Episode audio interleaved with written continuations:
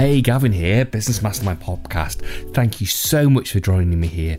This is an opportunity where you and I can go deep on some subjects, where I can share with you some extra content from some of our fantastic guests, where we're going deep on certain issues. I wanted these sessions to be more than just uh, a basic interview. Um, I wanted to go deep on and create masterclasses where you can get some profound understanding on, on subjects that are so pertinent and relevant to running your business, but not talked about as often. Certainly not the level of depth that they warrant. And no better subject is this subject of psychology of self and engagement of team. And that's what we started with in the first episode that we had with Dr. Melanie Lee. We talked about this idea before you dive into problem solving, into technique and strategy with your teams and you know employees. First, you've got to get um, the process right and the formulation right. And we went into depth about areas such as regulation and what we need to do um, around reasoning and, and how we can maintain ourselves in the best possible state in order to be able to get a shared understanding of a problem so that then we can work through together creatively, calmly, and cooperatively to come up with a solution to a problem, to come up with a strategy. This episode, I want to go deep on a specific situation. I've seen a lot of business owners bringing back teams from furlough, and those teams have had mixed uh, levels of willingness to return to work. Some have been great, let me back to the place of work. I've been hemmed up at home. I can't wait to get back in. Others have been, no, I've been at home on furlough. I'm quite happy staying at home and getting paid for staying at home and doing nothing. And been much less reluctant, uh, much less willing, I beg your pardon, to come back to work. And then there's been the dynamics, the complex dynamics that some people have been at work and the world has moved on while others have been at home and reintegrating those. But equally, I've seen many business owners, right, come on, crack on, business as usual, there isn't time to waste. And what this episode does is just take you through some ways of engaging those teams. It's never too late, you can do it now. You can press the pause button now to build on that team, to build on that interaction so that between members of teams, between yourself and your team members, here you will find some ways to agree, agree uh, sorry, address um, problem challenging behavior. Some what do you do in the face of aggression? What do you do in the face of passive aggressive behavior? And how you can get the team back to creating a, a trust centered, high performing uh, business relationship, high performing team dynamic. Like the last episode with Dr. Melanie Lee, this one you need to listen to several times.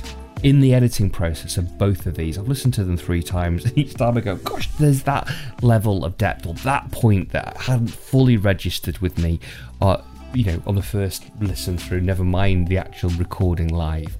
So there's a huge amount of value. Treat these as little masterclasses that you refer back to. Put into place, practice, and play with the things that I'm going to be, Dr. Melanie and I will share with you and you'll start to see payback on the bottom line of your business as a result of team effectiveness, productivity, better customer service and satisfaction, and better innovation and product development to boot. If you're loving these podcasts, then please do head over to buymeacoffee.com forward slash business master. It's super easy. I promise you, your support really is appreciated and it helps in the creation of these in depth masterclasses and interviews to equip you, your team, and your business for growth. If you have supported us already, many thanks. And if not, you can do this by heading over to buymeacoffee.com forward slash businessmaster. You'll also be able to get access to exclusive content from the guests and myself, further insights and information on the featured episodes, and how you can get more access for you and your business. Hi, Gavin here. Business Mastermind podcast. And in our season on Revive, we had such a fascinating conversation last time with Dr. Melanie Lee talking about the psychology of self and about how you can stay regulated, I wanted to go a level deeper and talk about how we as leaders can create a safe space for our teams, how we can engage teams coming back into the workplace. There's probably a change of pace required now. Um, and if you have a level of non-compliance by individuals reluctant to return to work, how you can engage, how you can deal with any disagreements or conflict, and how you can create a high performance environment out of your teams. So I want to, want to welcome back Dr. Mel Lee. Hello, Gavin. Thank you very much indeed for having me back. I'm looking forward to our next conversation. So let's let's now jump straight into the com because we did the introductions last time. So let's jump straight into the piece. The scenario is you're a leader, you've got your own team as a business in a business. Your head is in uh, revenue generation, operational delivery, making up any lost ground that you may have had over the last sort of 15 months. And yet you may not have as focused, as motivated, as determined teams. So, yeah. what's your insights in terms of your thoughts around how you can re-engage or engage people that are returning to the workforce, or for those that are back in the workforce, help them get more sort of fired up and on board with what you're trying to achieve in your business? All such important questions, aren't they? Because it's it's uh, the absolute reality of what we're living through at the moment. So I suppose there's a few things to consider, particularly building on what we spoke about last time. As leaders, we've got such an amazing opportunity to model, live, and breathe the principles by which we are running our business. And if we're doing a successful business, attending to the relationships and your um, very good working relationships with your team are going to be absolutely crucial to the success of any corporation, any organization. So, this is not an add on extra luxury to attend to when there's a problem. This is creating the culture from the very start. So, we spoke last time about regulation first in terms of self regulation, knowing about your nervous system, knowing your own buttons that are going to be pushed, recognizing with self insight when you're in a place of threat or drive, as opposed to being in a more regulated, calm place where you can deliver the best communication style as well. Um, then you're able to relate and then you're able to do the reasoning and the problem solving or as we said last time get right into the strategy of or the detail regarding what you expect of your team and I mean, off the top of my head, probably where people make the most common errors is if there's an issue to address, they're going to come straight in with that reasoning piece and come straight in with the, the logical parts of this is what I want you to do and why, this is why I'm not happy with the current situation. Um, and if you go straight there without just checking the regulation and the relationship first, you're going to get a protracted conversation and probably not the outcome that you want. So, what I'd really put forward today is whilst these um, concepts that we're talking about might seem extra effort at times for people that wouldn't normally go there, it's absolutely efficient in the long run. Okay. And it, particularly if you think about employees on furlough, we've got this dichotomy of the fact that all of us have been through exactly the same scenario. So we've all been in threat mode. We've all been in high states of anxiety, huge changes to our personal working life. So that is a common factor that we've all been through that we can absolutely acknowledge when people are returning to work from furlough or have been working throughout from home. Just some time to really debrief and acknowledge what we've all been through together collectively is worth doing. But then the second part of that dichotomy, of course, is we're all completely individual and will have had very different experiences. There will have been people that have really enjoyed the working from home, or if they have been furloughed on a percentage of pay, might have utilized that time to do other creative tasks or other business opportunities. So maybe in a very different headspace to this time last year, because so yeah. much has changed. So really having that dual focus in mind of let's validate and acknowledge what you've been through. And what I mean by that is just offering people space. So when people come for their appraisals or when people come for their return to work strategy setting around what the current tasks are, let's give some space and acknowledgement to the fact that what a year it's been. Like, what's it been like for you? And then perhaps some modelling again of would what's you do that one to one, or would you, uh, or a combination of group session, a group session, and one to one? I think it needs to be a combination, doesn't it? Because from a group perspective, that collective, there'll be things that everyone can relate to, and it'll be true across the board that yeah. people are likely to need adjustment time.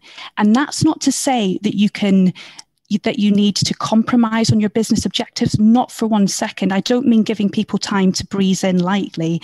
I mean just giving that acknowledgement space even if it's five ten minutes at the start of a conversation just checking in on how someone is getting that co-regulation going you're going to get to truthfulness and authenticity so much quicker.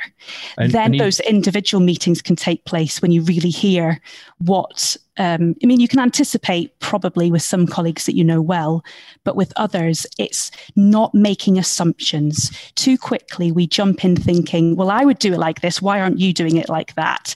Without checking. If we think about the return from from furlough for a number of people. There'll be childcare and family, logistical issues for so many people that have massively changed. There might be financial implications. There might be loss and bereavement in the family or other scenarios that were unexpected. The rate of mental health difficulties has just skyrocketed, hasn't it? And I know a lot of colleagues in our team that are getting inundated with requests. So this is a real time to acknowledge all of that. If a member, if at the timing of when this goes out, there will be a, teams of employees that have been back for some months. If yes. this checking in, this debrief has not taken, uh, presumably it's not too, it's not been taken. Presumably it's not too late to have those conversations and just to check in. Gosh, you've been back in a couple of months now. How are you feeling? How is it con- in contrast to what it was when you were at home for a period of time? how are you finding the juggling of work and home etc and absolutely. It can happen at any time and the, the sooner that you do it the better. And okay. there's always an opportunity for dialogue and communication um, and we can talk later in this conversation about the way to communicate most effectively and to be aware of where you're coming from and when they are. But we what I'd like to really emphasize is there doesn't need to be compromises here. I'm not saying give people a huge amount of time to have chit chatty conversations without a real focus on the objectives and expectations of your business needs. That is a priority that has to happen. But by checking in with someone, checking that regulation and the relationship, you can very quickly get to questions such as for you to get up to full speed, what do you need? Brilliant question. Yeah. And be able to anticipate and prioritize. And that might need flexibility, but you'll will get so much from your team if they feel they matter and if they feel they're valued in the organization. So depending on your natural leadership style, some degree of transparency between, look, this is what's happened to the trajectory of our business. This has gone well. This hasn't gone well. This is what I really need from you. What do you need from me to help you settle back in? And how regularly we're going to check in on this. You speak to another uh, couple of related points there, actually, that it's very easy for the for the business owner who's been in the business, who's been working on the business over the course of the last 15 months to lose track about how things have progressed compared to those individuals that have been either working from home or been on furlough. So there's that bit about checking in. What are the business objectives now? And as an individual, as a member of the team, what are those objectives for the individual now? So that everybody's on the same brought up to speed and, and, and clear about what's expected of them. I think there may well be a tendency yeah. for some to just assume that they, there's your desk, crack on, and they, they yeah, it I think that's such an important point. It's highly likely, isn't it? Most businesses will have had to um, pivot in some capacity and may look entirely different in terms of their delivery style if we think about how people have needed to move to. And just things like whether it's going to be a face-to-face or a zoom meeting for our usual debrief or the travel that's involved. Some people might come back with huge assumptions. So just an information sharing information gathering exercise is going to be highly useful from the outset. And then you can address company values and culture. And again, if you're modeling that, if you're clear yourself on what your ethos and mission statement are, the more invested, of course, that your team are within that same mission statement, the more likely is you're going to get similar choice points and decision making without needing to be very directive or controlling of your team. Trust them to do the best quality that they can do. Don't micromanage there are ways to pass over that responsibility that actually make people feel highly valued and will give you 110, 120% effort, as opposed to coming in too strong too quickly. None of us like that. So let's just probe that a little bit then about well, how pull, pull, uh, build on the, the point you made about um, you're going to get more from your team if they feel that they matter. Yeah. Um, so how could what do you recommend of ways of conveying that individuals matter, but also help them get really engaged around the values of the business? Very good question. And I would be checking with the team what they are thinking about the what they understand to be the business's objectives. And like mm. you say, there might need to be a, a checking in of that. Because there's there's a reality, there's a, a lovely little um, tidbit. I can't remember quite where I got it from, but in terms of good use of time and time management, how you order your day, we will feel that we are doing the best possible job that we can if two conditions are met. One is that we're working towards an important life goal. So if we feel we're making productive progress, we're not restricted or held back in any way, we will feel we've had a very productive use of time. The second condition is is it enjoyable and fun? We will put huge amounts of time into things as human beings if we feel it's taking us closer to our personal values and goals and if it's fun and enjoyable. And then anything that doesn't fit into those two categories feels like you're wasting time, you're frustrated, you're not able to progress as you wish to. So you need to align what the company values are to individuals in your in your team in terms of what their value and contribution is to that. They really, at the end of the day, will not care as much about the business objectives as the owner of the business. That's just a fundamental truth. They may have options to go elsewhere or may have their own thoughts about it. So, how do you make people invested in their role and what they're doing? You really make it clear as to what their contribution adds to the delivery of the outcome. Like we really need you for this. This is the part that that you are absolutely indispensable for.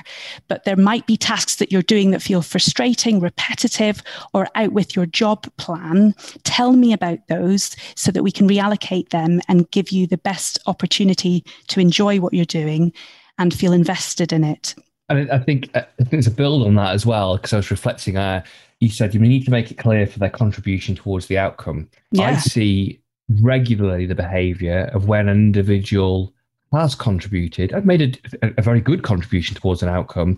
They're looking for validation. They're looking for acknowledgement. Of course. Absolutely. And what is the issue with regular validation and praise? We sometimes feel, I think particularly in British culture, that there can be a tendency of not bigging people up too much or not being yeah. too full of your boots. And yeah. I hear I hear that on one level, but actually, do we know what is the greatest predictor of repeated behavior? If you're looking for a child, for example, to repeat a behavior, if you praise and reward that behavior, we're not we are mammals at the end of the day. We we work on reinforcement.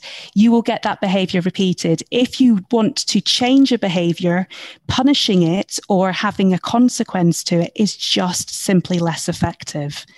And there's times when punishment or consequences are necessary to learn a lesson or to adjust behavior. But if you want repeated behavior, praise and validate. And it has to be genuine, of course. You're not going to say things that are just throw away. And it needs to be personal and specific. These general messages that come out from an organization and I've worked in the NHS for many years, so I absolutely can relate to this. Saying thank you to all staff for your contribution. It's meaningless yeah. unless it's it's specific and personable to that person, because we can see right through it, can't we, yeah. as employees? Oh, our people are our greatest asset. Everybody well, sh- well, that. show me, yeah, show me, and and there is not a mo- not a huge amount of time is needed. If someone does a fantastic job, and sometimes it just runs through your head, I'm so pleased they they got that contract, or I'm so pleased that they generated that lead for us. Tell your member of the team that was just a great piece of work. They will be delighted with that, and they will work doubly hard for you next time. And I'm thinking about the psychology of uh, and the, and the behavioural patterns of a lot of these entrepreneurs who are very driven they're so busy focused on where next where's the next kind of like hill to climb the next objective. It's almost yeah it's a, an objective is achieved by the team nod move on. Instead of pause acknowledge praise and then move on you know a mini celebration I was just about to say that actually, that is exactly the word celebrate. Just pause, pat yourself on the back as a team. And I have to say, I've moved from being a sole business owner with a sort of administration support to being a team of 16 plus now because I loved that aspect as much as anything. When something goes well, the ability to celebrate as a team is so connecting as we said last time, we're all social beings. There's something incredibly motivating and powerful about celebrating together, even if that means marking it with a meal together or any other social event that is marking that milestone. It means you're on a shared journey. It's meaningful then, it matters then, as opposed to just tick, move on. And how many of us have produced pieces of work on request or through a previous objective that then gets dismissed or looked over because the move the issues moved on. And without the acknowledgement of the work and the effort that's gone into that, you're really at risk of demotivating your team because they think, well, past behavior predicts future behavior. So, what if I work for eight hours on this and you're going to do the same thing next time? And so, if you do change objective, again, it's really good communication. We think we're good communicators, and we can dive into this a lot deeper now in terms of how you do it. But actually, commu- I, as a psychologist, 90% of the unpicking of things that happen is about bad communication, really. Very true. And the meaning that we associate to the communication that we receive. Yeah. I want to bring out an extra point about the importance of celebration. Entrepreneurs are driven people, pre disposed, pre-programmed to be thinking, "Where's next?" As soon as you achieve one goal, before you've even achieved it, looking at the next one and the next one and the next one, and the thrill of the chase. That's the drive. That's the thing that fires the fuel in your belly and keeps you, you know, working late and getting out of bed early. You want the next challenge. Now, not you know, so you've got the adrenaline of anticipation, but you've also got to recognise that not everybody in your organization has that same drive for the next challenge or that same striving personality type. You know, remember, everybody wants to feel a part of something. They want to feel a sense of belonging. And one of the crucial components to feel whether you belong somewhere is do you feel valued? Do you feel recognized? Do you feel that your work is not validated but appreciated?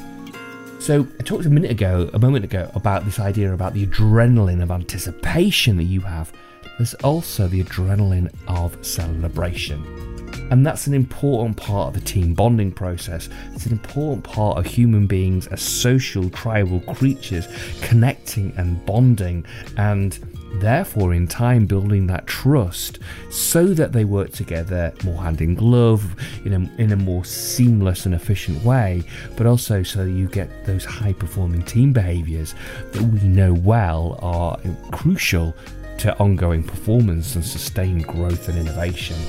So when you are constantly striving for more you know, there's an, an analogy or, a, or an idea that um, a, a, diagram I'll try and describe with you that I saw earlier in my career, and that's the that's the um, chief exec, the entrepreneur, the founder of the business. He's like climbing this mountaintop, this alpine mountain, mountain, and he's got his ice axe, and he's got his crampons, and he's got his um, climbing rope, and he's you know knocking in the belays into the into the side of the ice face. Sorry if I'm not getting all my terminology quite right and he or she is storming ahead, and mm, behind, coming up from base camp, are members of the team. And you know, they started off later because they didn't start with a vision in their head. The CEO was always some way ahead because they'd envisaged where they were going. So metaphorically, in their head, they were some way up this mountain even before they took the first steps. And they started, you know, putting the ball in motion or started climbing the way up the mountain before the first team from base camp had got suited and booted with all the climbing gear already, if, you, if the CEO's not careful, if the founder's not careful, they've summited the top and off around the other side. And Importantly, their team have lost sight of them because they've gone over the summit. And this is part of what this uh, um, adrenaline of celebration's about you keeping that connection with yes you it's your job as the leader. Your job as the entrepreneur as the visionary to see where things are going out. Have that you know long-term view climbing changing my metaphors climbing to the uh, to the top of the tree in the forest and, and, and the rainforest and seeing where you need to head. But you've got to keep the rest of the crew with you the, the rest of the climbing party in sight engaged and and, and, and still motivated and still bringing them along. So it's not necessarily a team night out, although that's massively important, and I would argue you should be doing that once a quarter. But it's something as simple as a, a team powwow, a perfect, a, a personal acknowledgement to somebody. Thank you. Really appreciate what you've done there. And to the team, because you want to reward and encourage team behaviours, thank you. Great job. This is what we've learned, and this is why I'm delighted in what we've done. Come on, let's go off together to the next summit. We're not yeah. talking what could that look like? Yes, it could look like a team night out, but we're not talking about that for every success in the business, are we? It could just be a thank you, a yeah. heartfelt acknowledgement, um, providing feedback on the specifics of what an individual did well that contributed to the result. I think that's absolutely right. Again, we don't want to detract anything from the business's success and cash flow and revenue will be so important right now. We're not talking about spending on the team necessarily or doing something that is because again people see through that as well what is much more meaningful is some communication about i value you and you matter to this organization and um, you can do that through multiple ways. But I think what you just highlighted about making it personable and specific to that person. So it was because of the manner in which you communicated with that referrer, is probably why we got that contract. That was great. Yeah, is that right. something you could teach other team members to do? Yeah, yeah, because I think you're particularly skilled at that. And one one area that I've learned as a very steep learning curve, and I think this is true when you listen to other podcasts talking about the personality of entrepreneurs, we're a certain group of people that lead from the front or develop new creative ideas. There's a certain level of risk taking that comes into that, and acknowledging that the team members are not the same personality type or will be be involved in the organization for a variety of different reasons, that there'll be aspects of the leader that are very valuable towards the organization, but aspects of ourselves that are less useful as well. I'm not, I'm an ideas person, but I'm not a great completer. I'm not great with the paperwork. So having people in our organization that can do that, and again, either recruiting or selecting them for that, but recognizing that aspect and going, right, I recognize you're good at this. Can I give you more of that? But also tell me what you notice I'm less able to do effectively, or you think you could pick up on that. And it allows all of us to be our authentic selves, then, which is a lot, lot less energetic than having to put on a, a face or assume that we can do everything, which we absolutely cannot. And that's such a good point that we have to about the power of being our authentic selves. Um, what I think helps that um, become a productive relationship is when we can understand the differences and value the differences. So in some teams, you see, you know, it's very, very, very common that the the entrepreneur, the leader, is the creative person that's bringing a new idea, a new product yes. or service to the market. But they're terrible completer finishers, and that's, that's very popular, very, very, very, common. But those that are completer finishers could get very frustrated. So I think this comes down to your other point about how we engage in that conversation, how we can be understood because if so many of the things that you're unpick, unpicking in your therapeutic work is about a misunderstanding or a misinterpretation yeah. the working environment of course is is rife for that to, to go wrong. Absolutely full of it. Yeah we're making us uh, and i think that's probably what a lot of the principles around good communication are is we're making too many assumptions and we're not checking in enough. And as we've said already this is not about a huge amount of time or having huge therapeutic debrief moments with your team. You don't want to get too personal with them. You want to have that protective boundary.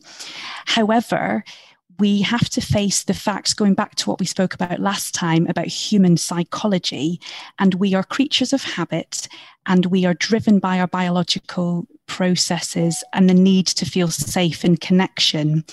Therefore, it is just reality that we will project things onto others regularly, and that is absolutely based on our own personal histories. And this is nothing to do with level of trauma or things that we've been through previously. Whatever we've been through, our brains are very quick to make associations. So we will assume that others will treat us in the same way that people in the past have treated us. So there are ways to be aware of that. And there are ways to pick up on, on your own personal triggers or notice that in your colleagues that will then dictate the level of kind of communication that happens next. Uh, yes, you. I'm reminded when you're talking actually that sometimes individuals' behavioral responses in the workplace can stem from some traumatic things that have happened in the past in their life. So um, I remember working with a client, and um, was a member of their team that when provided any feedback for opportunities to improve, or whether there was any challenge in a debate, this individual would recoil. Yeah. And would would I, I, am on I'm on camera talking on Zoom to Mel here, but obviously you're listening to me, so I'm holding my hands up and I'm crossing them across my chest because this was the response of this individual, and people just thought, why is she recoiling? Recoiling? Why is she not listening? Mm. And one of the things I was taught early in my kind of NLP work was that in any one moment, a person's behavior is the right response for them. It's an assumption. Yes. Yes. So let's ask the question if that behavior is the right response for them, what must be going on in their world for that to be the right response? Yes. That puts me in their shoes, and I'm looking literally and listening and watching literally at this lady's behavior, and she is recoiling like this. And um, what would make me do that? Well, I'm protecting myself. It was like she was backing into the corner from some physical threat. Yes, and she was Gavin. regularly, regularly bullied at school, and that what happened. Yeah. Now, I, I had had not not nowhere near to your level, but I, I had some awareness and, and the sensory acuity to be able to spot that and be curious.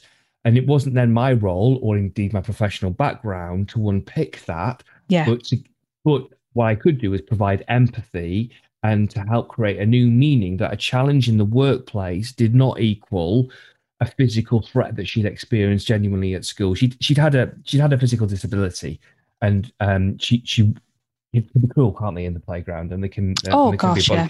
And, they, and and there was bullying that was going on. So she had she had this with her right the way through from from being a child at school, but that that association that she created, challenge at school meant physical threat to my to, to my health.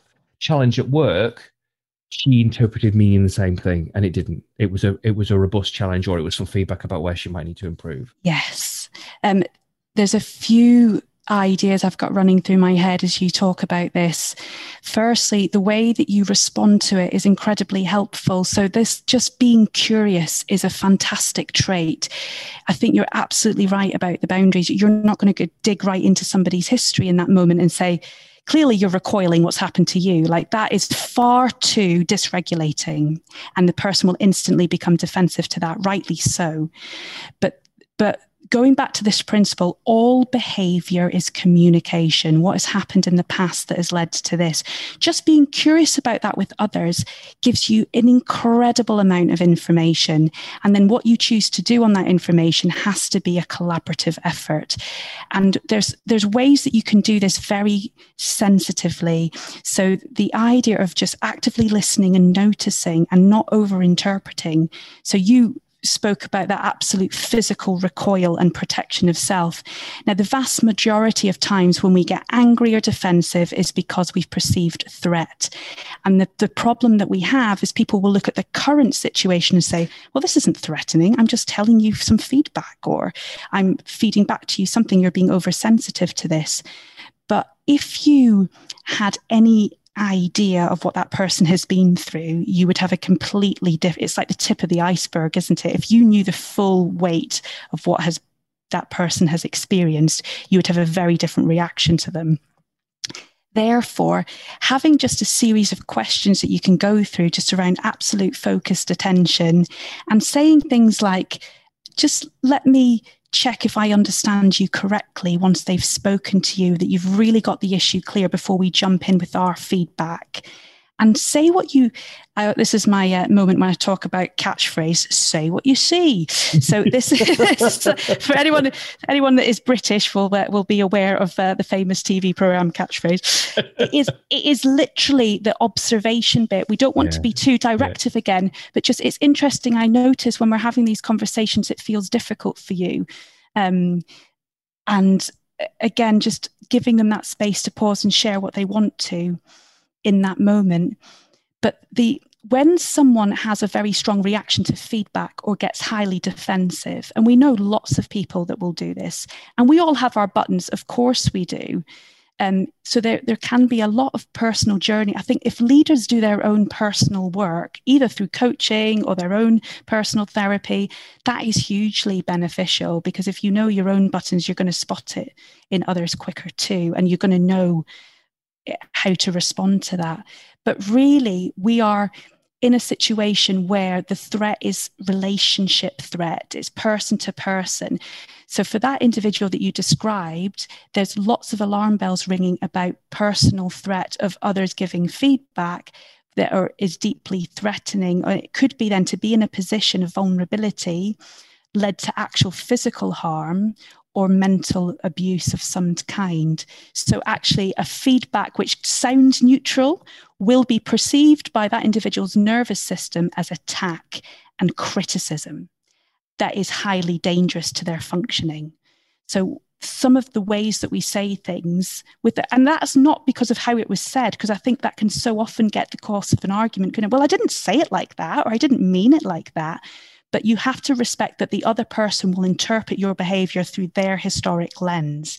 And mm-hmm. all you can do is be curious about it. And st- so, what if you, as a, as a leader, have inadvertently triggered something in a member of your team or said something that they've interpreted in a different way to what you would have expected them to do? And they're having an emotional response, um, whether that could be you know, they've been defensive, they've been angry, they're being switched off, they've been ambivalent, or, or, or they're emotionally upset. If you if you've inadvertently triggered something as a as a as a manager, as a leader, what advice would you do? Would you give of things that they can do in that situation? Very good question. And I think there are two core ideas here that will give people an actual framework for what to do. So, is it okay if we go a bit deeper into this communication style? Because yeah, sure. to be able to describe what you do in each situation is based on these core principles. Okay. So the first one that people may have come across before is I'm okay, you're okay, which is a transactional analysis concept by the traditional original book by Thomas Harris many moons ago. I say that, I'm probably not that old.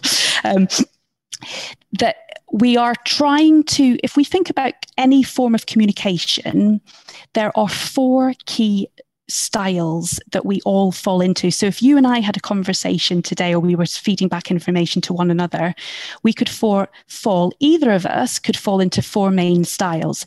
Now, these terms you will have absolutely heard of before, and people may have been on significant amount of training around assertiveness. But let's really define assertiveness from a psychological perspective. And I find this, I've got a way of thinking about it that we did a lot um, through our sort of trainings in psychology to just give it a quick, handy way to remember, which is the I'm okay, you're okay part. So if we think about a spectrum of aggression through to passive behavior, okay. got, you get aggressive behavior, Assertive is the middle ground. And that's often the case in psychology that the balance, the middle ground place, is probably the healthiest area, not mm-hmm. too extreme. And if you were to draw a grid with just four quadrants, and in the top left quadrant, we've got aggressive behavior then if I am, if I Mel am, am being aggressive towards you, Gavin, what would be your gut instinct as how I would be reacting to you that would make it come across that I was being aggressive? What are the kind of things that we all say and do? when it feels okay, so that we're crossing would, a line. There would be a obviously a change in your tone of voice and the volume of your tone of voice. Probably there would certainly be um, your your face would would suggest to me that you were frustrated. So there would be probably a furrowing of brow, a, brow, a hardening around the eyes, maybe some flushing in the cheeks. There'd be some some degree, and then oh yes, that's another point. Your breathing would be higher up. So right. you, your, breathing, your breathing would be shallow and higher up rather than d- deep di- diaphragmatic breathing. I love the fact that you've picked up on all the physical stuff because most people don't do that. Most people go through, yeah, you'd be shouting at me or you'd be coming at me with fists as well. But yes, or you'd be swearing, like the content of what you say would be of a level of disrespect towards the other. But it's very much about the physicality of this as well. So someone who's been aggressive to another, there's a misbalance in terms of coming towards. So that the aggressor is in a place of coming towards the person that they're talking to. That could be physical coming towards in terms of threatening of violence or verbal abuse. But actually, just from the person's perception, there's a, a sense of being on the back foot or in a defensive position. Now, the fundamental problem with that is I feel that I'm in the okay position as the aggressive person, but I'm putting you purely through the tone of my voice, the style of my delivery of my message, um, into a place of being not okay. So that is why every time there is an aggressive situation, it's not helpful to communication because I'm okay, but I'm putting you in the not okay position. And we have to take responsibility that there's a two way thing going on. We'll talk about later when people put themselves in the not okay position. But as an aggressor, we all do it, don't we? When we lose our temper or raise our voices or are more aggressive than we want to be, it's quite common to feel guilty afterwards because you know you've overstepped the mark. And there's just been a level of disrespect there. And that is quite a quick and ready way to notice if someone's been aggressive to you if you don't feel okay in relation mm-hmm. to them mm-hmm. it's probably the case that we're having an aggressive kind of communication here mm-hmm. and i'm not going to say that one or other of us will do that all the time every single person has the the potential to do this sure. but then, you, if you flip to the complete other end of the spectrum, we have passive behavior. And I think in the workplace, people get incredibly frustrated with passive behavior. And when I did do my corporate coaching sessions, it was this kind of behavior in relation to giving feedback to, to individuals that actually the, the management team were most curious to learn how to manage better. Yes, my experience because, too yeah, because it's incredibly frustrating to deal with someone that's in a passive place. Yeah. But let's pick this apart. What's happening there? So, if someone's been passive, again, what what would be the quality or traits? If if you were talking to me and I was being very passive, what would you notice again physically or through my tone of voice and my behavior. I just want to double check my understanding. Is there a difference between being passive and ambivalent? I think ambivalence part of being, if, if passive is the umbrella term, yeah. ambivalence will ab- absolutely be part of passive behavior, probably. So, so in answer to your question, they're quiet, they're not, yes. they, they, they, uh, their eyes are a bit more glazed because they're in processing in their head, but they're not necessarily articulating it quite often you'll see the hand going over the mouth, which is an indication that they're talking internally, but they're not letting it out. Um, they body language when you said before that somebody would be coming towards you could be coming towards you physically they are sat more back yeah the shoulders yeah. Are, are, down so they are shrinking away and making themselves smaller within yes. with, with respect and um, the answers when when asked a direct question are just yes no run, you know, the, the, yeah, the I don't know. Yeah, or whatever you think. Yeah. yeah See, yeah. You, you, you don't get any give back, do you? When you push against a passive, eh, I've got yeah. my two hands holding up here. When you push back, there's a retreating sense with passiveness. So we talk about things with passive behavior. And again, we can all be there, absolutely, depending on where the other is. We can be sort of more submissive, overly apologetic, ambivalent or a sense of not really caring, but it comes with a quality of lacking in confidence as well, or a quality of lack of assertion. There's a backing away. Um, and we often get people in the moaning, complaining place when they're in a passive place. That sense of I can never get it right or it's all my fault. Makes so sense. we the the issue with passive behavior is if I'm the passive person, I'm not okay, but you're okay. So mm-hmm. it's the it's the flip of aggression. Mm-hmm. And the problem with that is if you're treating me badly or being too demanding or controlling of me, I will accept it as well in the passive place. I will not stand back up and be assertive in response. So that's fundamentally why aggression, I'm okay, you're not okay, and passive behavior, I'm not okay, but you are, are really not help, helpful at both ends of the spectrum. And a lot of the time, people will put themselves in the passive position without really recognizing it. So often, when people say, Oh, it's fine, I'm totally happy to be there, Mel, I don't want to make a fuss, I don't like confrontation, I'll, uh, there's it's really quite quick to get to a sense of, but are you okay? Are you happy here? Well, no, I'm really not, because you don't seem happy in the submissive place. Who would be? Often we go there to avoid conflict. We go there because we, we think the other person's going to be more harmful to us or more powerful to us. So we lack the confidence to step forward. Now, as bad as aggression and passive as a general way of communicating are. There is one that is even worse. So on on my quadrants, I have the top left as aggression, the bottom left as passive. The top right, though, is passive aggressive mm-hmm. or in, indirect aggression. And this is a term that loads of people have heard about. But if you ask someone to define, okay, what is passive aggressive? It's quite difficult. But we get passive aggressive all over the place in the workplace and very often at home as well. And if you just substitute passive with indirect, what we're talking about is indirect aggression. So that's sarcasm, that is guilt inducing behavior. Sort of really dropping in little unhelpful or nasty comments to people, trying to be jokey but in a manipulative way. And the way that you can hear that it's passive aggressive is actually a, a real disconnect between what is said in terms of the content and then the body language and the tone of voice they are absolute opposites. So the problem with passive aggressive behavior it is absolutely mixed messages. So you ask me how am i doing? And i go i'm fine gavin. Nothing's a problem at all here. You actually hear my words as i'm yeah. fine yeah. but clearly, and of course, what is it, 90 odd percent of our behavior is nonverbal or of the real communication. You know, I'm absolutely not fine, but you are left in a horrific position because if you say, uh, are you sure? you don't sound fine. Um, I might snap back again. So the problem with mixed messages is the other person is deeply confused as to mm. how to respond. And we do it because we get in little digs. We think it's a clever way to communicate because it's not being aggressive. I'm saying it quietly, perhaps, or I'm saying it through gritted teeth, or I'm saying it by making a joke about you.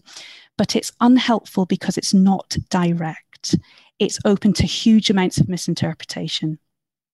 And you get it all the time in, in meetings. We do. All get, the time. Yeah. Yeah.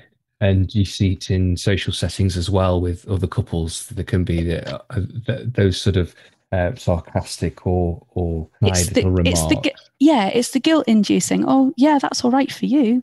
You know that yeah, yeah, yeah. it's just not. If you actually really analyze it, it's just not direct, and it's deeply deceptive. We all do it again. We all do all of these communication styles, but we do it when we're on the back foot. We want to get a point across, but we're not actually honest and brave enough to come forward with what we really want. And is that coming back to your I'm okay, um, you're okay, or I'm not okay? Does that come from the position of I'm not okay? Passive yes. aggressive. Yeah. Absolutely. And this is why it's the least, if I could say to your listeners to avoid any style of communication, it's please avoid passive aggressive communication because you're putting both of the people in the, in the not okay position. I'm clearly not okay in my communication because you've picked up on my body language, but I'm putting you in the not okay position as well. So it's going to end badly. Yeah. So and what What's beautiful, yeah. Well, what's beautiful about number four is it's none of the other three. So it's I'm okay, you're okay. This is the real quality of assertiveness beha- and uh, asserting yourself and having this middle ground behavior. And many of us might have been on assertiveness training, and I find people very regularly misinterpret assertiveness as being overly confident or too forthcoming. By this definition, it's not that at all. It's mutual respect spoken in a timely way, deeply direct and deeply honest, very much a checking in with the other all of the time. So if I've got something to say to you, if I try and put myself in an okay position by regulating and coming forward with what I want to say, but I'm deeply respectful of your position and your opinion, but I'm not going to back down, but I'm not going to force it upon you either.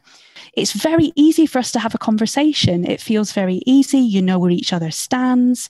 And if we can aim for assertive communication most of the time, that's exactly what I'd recommend when you're talking about how you would respond to certain workers who you might have accidentally triggered something. You come from an assertive place. You say, I'm noticing this. How are you doing? Let's let's see what's just happened here and sticking to I language is very useful. I feel I'm noticing because what we tend to do in the other styles of communication, particularly if there's a disagreement, will very quickly jump to you. Well, you didn't do that, and you are doing this to me. And the word you gets a lot of defensiveness reaction because actually, I have no right to say you made me feel that way that is that is not actually true. I responded to something that you did. That is my responsibility. So an assertive individual is very easy to communicate with but it takes a huge amount of self-awareness and ability to regulate. And and the the one quality of assertiveness i think most of us skip is the honesty bit. If you are in a I'm okay, you're okay place, you can actually communicate a huge amount of information, including bad news, including very distressing information, because you're doing it from a mutually respectful place. And people will feel that from you and respond accordingly. What we're talking about here, that in order to create a high performing organization, one based on mutual trust, where people are operating as mature adult to adult individuals, you need to have a high level of awareness and a high level of self awareness where you are intentional about the behavior and how you engage with people in order to create that strength of trust in your business working relationships with individuals and within the team. And one of the tools that I find really helpful is this idea about first person, second person, and um, sort of uh, yeah, first person and second person. First person is you're sat there in your own sort of own body, looking out through your own eyes. That's you in the moment, in the conversation. The second person is as if you were the camera on the wall, you're the CCTV camera on the wall, as an impartial external observer watching the interaction between you and the team members or the you and the individual. This is something when I'm like facilitating teams and groups, I'm I'm, I'm very capable of sitting out. That's my role, and I switch into that second person very regularly to check into what's the dynamic, what's the dance that's going on between the people, what's the unspoken in the behavioral interactions, the body language, and the energy in the room, other than the spoken interaction that's going on between the two people. So I've like my brain, my sort of what are you, if you like, still and I involved in the conversation with the group and the individuals, while this other person jump, this other sort of part of my brain jumps out, fly on the wall, the camera, observing, and ask the questions: What's the dance here? What's the dynamic? What's the interaction? Another useful thing you can do when, as a as a leader, and you're wanting to create the right team environment or the or the, say the right things, is be clear at the outset. What's my intention? What's the outcome I want to achieve from this? You know, a perfect example is giving somebody some piece of feedback to help improve their performance. The outcome you want is them to leave the conversation, acknowledging the feedback, and with the desire and the motivation to go on and make changes, to make improvements. Any interaction, even if it's those so called, I hate the phrase difficult conversation, because if you're going to label it difficult before it starts, it is going to be difficult. You know, my point here is I want this to be a productive conversation. I want this to be a meaningful conversation. I want this to be a, a conversation with purpose where we really connect and address the core of the issue. You know, we don't dance around the handbags here. We're going to hit the core of the issue. I, I, don't want this to sound as if we're doing psychological mumbo jumbo. Hey, you've got a business to run, you know, deals to make, products to deliver, customers and prospects to wow. You're going deep on mumbo jumbo. No, I'm talking about mastery of your art of leading, influencing, and engaging people. Because without that, whether those people be those that you employ, whether they be freelancers, whether they be your supply chain, or whether they be uh, stakeholders or indeed customers, unless you can build that solid, genuine relationship where you are clear in your communication, relating human being to human being, empathetic about the needs and challenges of others, you're going to find it very, very difficult to retain staff, to attract team members, and to maximize lifetime customer value. And I'm purposefully making a link for you developing and your teams developing high competence in these behaviors and the bottom line of your P&L account and the growth of your balance sheet. But as a, as a business owner, as a leader, you've got to create the environment where it's safe to have such candid and honest conversations. Yeah. You know, I, I, many a intervention I've done with senior management teams and boards of directors has actually, at its heart, been about creating that I'm okay, you're okay conversation. Yeah. So many of the conversations that will take place around the senior management team table, the board table, are superficial. They are saying what is believed to be the right thing that wants to be heard or said, rather than no, Uh, and then oh sorry i missed a piece out. And then the real conversation takes place on the walk down the corridor after the meeting or at the water cooler. Yes gavin that's where the honest conversation that's happens. where the honest conversation is so you know it's people like you and i that will be called in to be able to facilitate the real and honest conversation and almost train that level of behavior that is actually okay and indeed essential for high performance that we have those candid conversations. And what's more we're not always going to agree and have some some uh, creative disagreement and can move a business or, or a team forward. oh, absolutely. If you think about, um, I think is it Rebel Ideas by Matthew Syed is a fantastic oh, yeah, yeah, about yeah, the diverse. If this goes absolutely back to what we are saying at the beginning about having a culture and a value system in your organization. If you value diversity of opinion, then you're going to invite feedback that is not, and we're going to get into very difficult positions as a business if we're all thinking the same way or no one's challenging anything that's happening. You're going to miss so many opportunities. So t- there's the, the problem that most of us have, and this is because of the dysregulation part as well, and missing the dis, the regulating and then missing the the relating bit and getting straight to the reasoning, getting straight to the opinion, is a lot of us are very poor listeners. We say we often do it in our CVs or in our resumes, don't we? Fantastic listening skills or a team that really listens to each other. But to truly listen, you have to not talk and you have to allow a period of time for what the person's saying to be digested and feedback.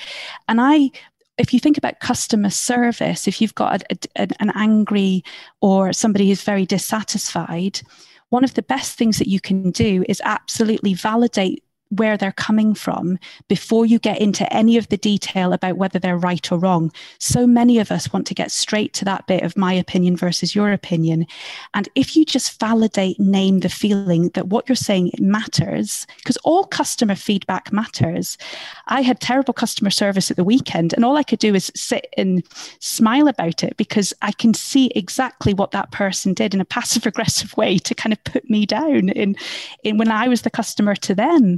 And I'm not going back there again because of that. And it was quite simple. It was absolutely miscommunication that occurred. So, a really good thing to do if someone's in a distressed or a dysregulated place is you you ask them to tell you what it is that's going on and you listen first so this is some of the corporate coaching that we did before as well would be when you've got an issue with with somebody let them explain their side first and listen to what they have to say because most people will talk themselves out of it. Not not in terms of changing their mind but once they've talked enough the emotion regulates. They've they've gotten out of the flight and fight position and they're just in a position of communicating across. But if you talk to them in a place of anger or distress they are not going to hear what you've got to say. So the assertive place guarantees a lot more likely to happen that the person's going to listen to your feedback if you've let them say what they want to say first. Then you offer them the reflective summary. So, X, if I get this correct, what you're saying to me is pause, let them say, no, no, no, you've got that wrong, actually. It's this that I'm really saying. Then once you said, right, so you're telling me this is why you did it, and this is what the reason that you did it, and this is what you want to be the outcome.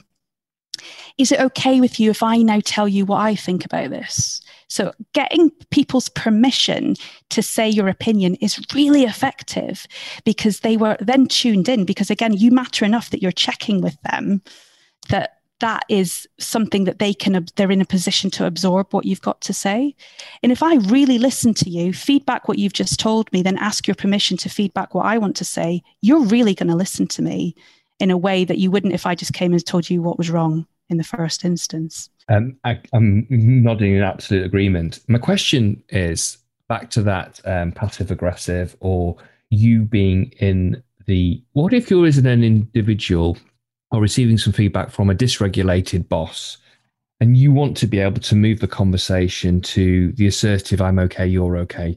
You want to have that honest direct conversation. And it's how how can you as an employee open that up and engage that with someone who, you know, with that hierarchical yeah. power um, hasn't created the environment yet for that open and honest conversation? That's a very good question because a lot of people will be in that position, won't they? When they yep. recognize it's actually someone in a position of power whose behavior or communication style is actually the unhelpful place. Yep. And there are there are truths about the higher up in a corporation you are, there's a certain personality type that might come with that as well about your mm-hmm. ability to hear certain things.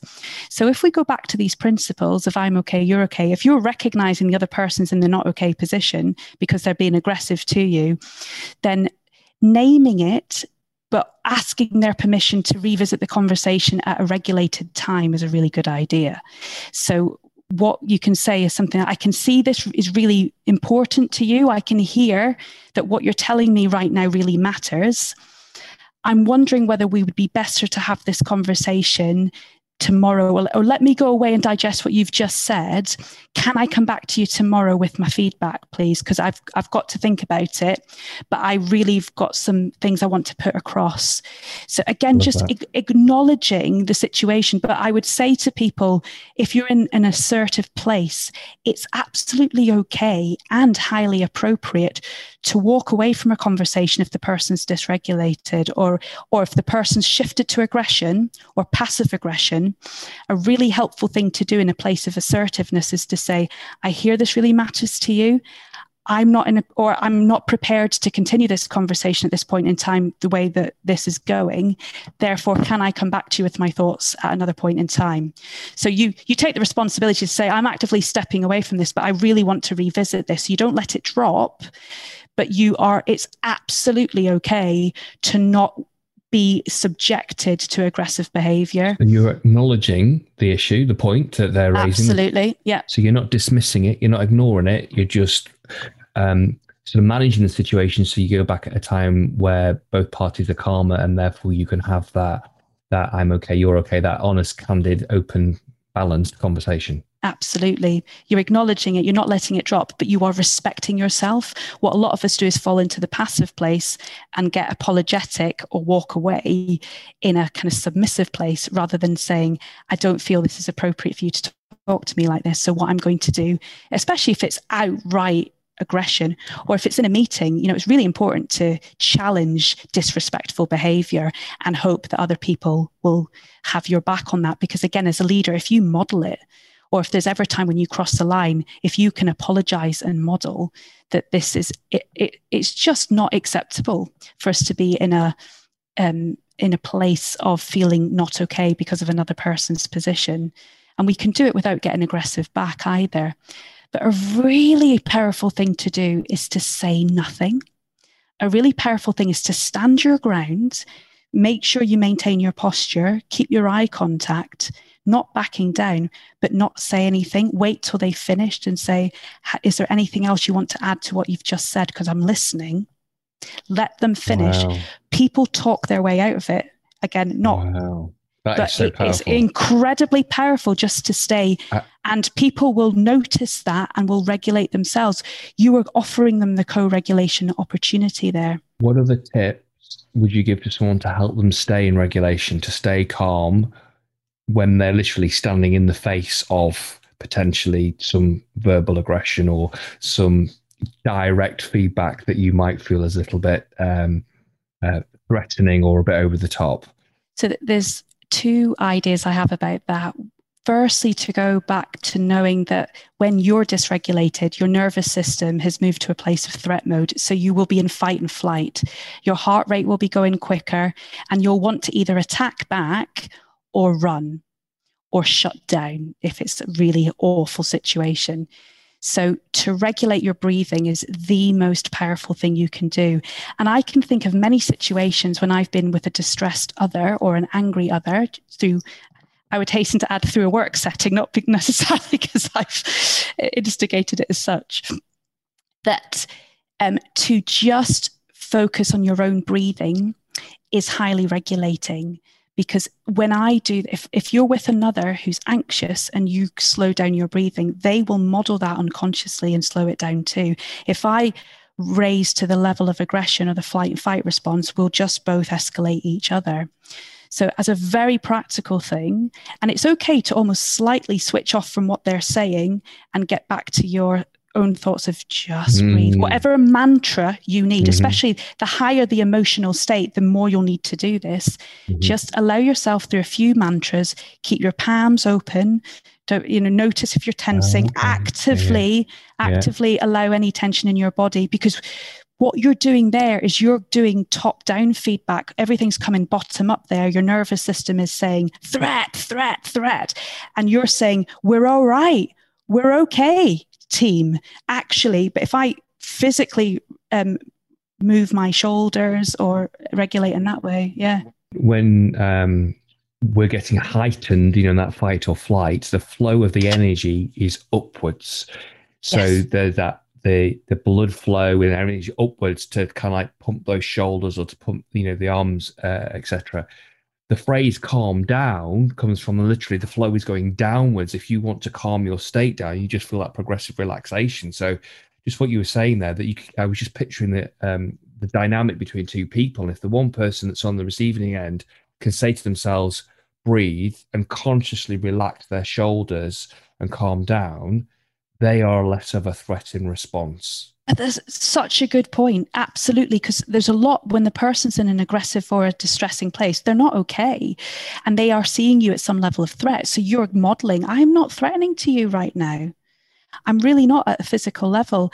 And I've known myself with through my own supervision help and through what I teach my team as well to literally readjust the position you're sitting in the chair sometimes to sit back okay, a bit okay. and to, so much yeah, yeah. of our interventions can be non-verbal and it makes a huge difference and because what you're saying about calm down is absolutely so crucial there's an element of um, there's a therapy called DBT, dialectic behavior therapy, that absolutely talks about allowing people to cool themselves. So if you're in a state of rising fight and flight as well, to literally cool yourself down, take off your jacket, say expose your wrists.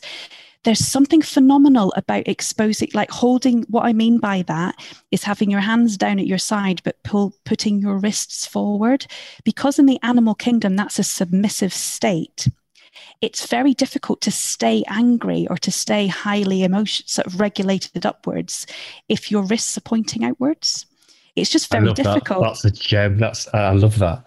Yeah. And also the other person say, well, feedback. Look, I'm not frightened of you. I'm, exposing my wrists to you in some because if you think about the, the, the alternative mm. to that is the gritted teeth that's what the the chimpanzees in the animal kingdom do don't they to to indicate yeah that's the passive aggressive thing as well the gritted yeah, yeah. teeth communication yeah. so anything to just relax the tension in your jaw that the nervous system relaxation is going to be very important but there's an another concept that if we have time i can talk a little bit more about in terms of the parts work and this is this concept of we have multiple parts of ourselves and I can say more about this if we want to go in any deeper, but if you can get yourself in the position of I'm responding to you from my core self, we can talk about what that involves, then actually that is an incredibly good way to regulate yourself as well as being aware of the nervous system impact.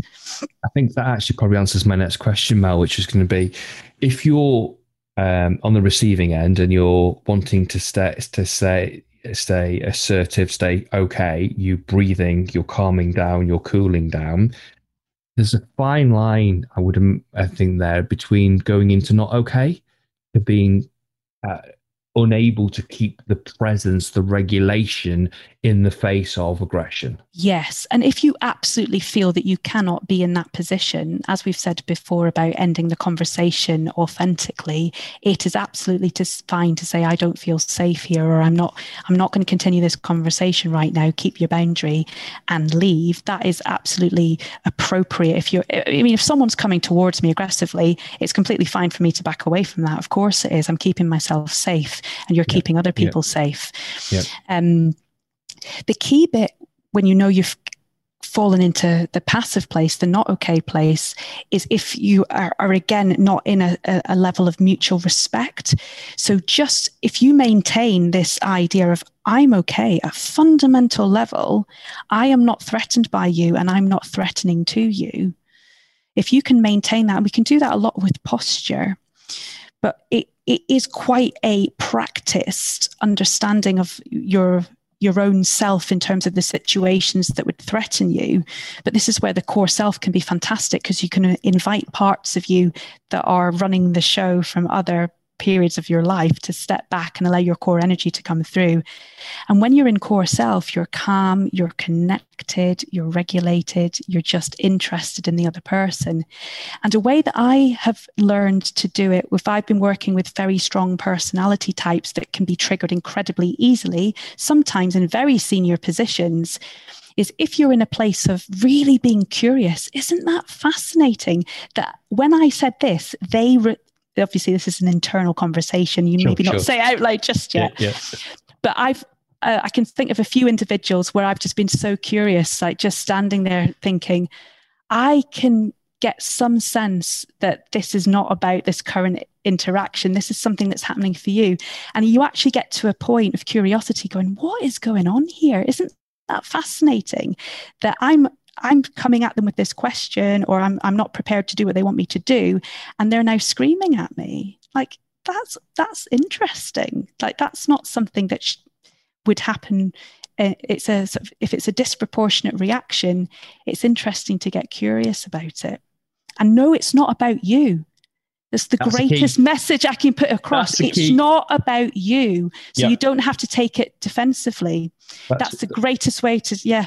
One of the things I would often say to people when they're on the receiving end or they found um, a bit of an outburst um, difficult, I think one of the things you said earlier on was allow the individual to have their say, um, get them, allow them to say, they're venting a bit. It's and, definitely that. You're not you're not prepared to put up with abuse or anything, but it's just let them finish their point because we've all got a point. And what I've fed back before is if in the moment when they are venting, remember in that moment it's not about you. Definitely.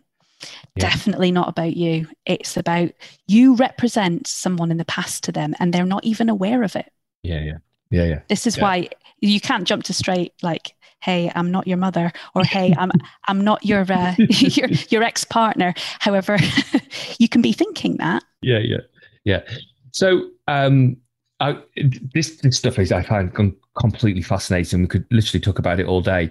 And I know that some people listening will be equally fascinated, and others will be saying, "Hey, you're you're bordering on the uh, uh, on the therapeutic here if you're talking about people's past." So what we're basically saying, just as we're saying, keep calm, keep control, or as if you listen to the previous episode, we talked about keeping regulated.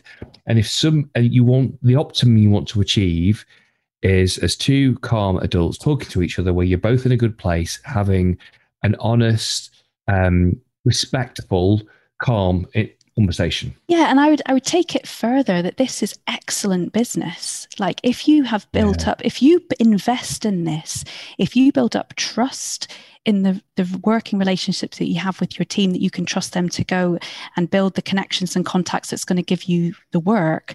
And you attend we talk in our team about attending to the relationship.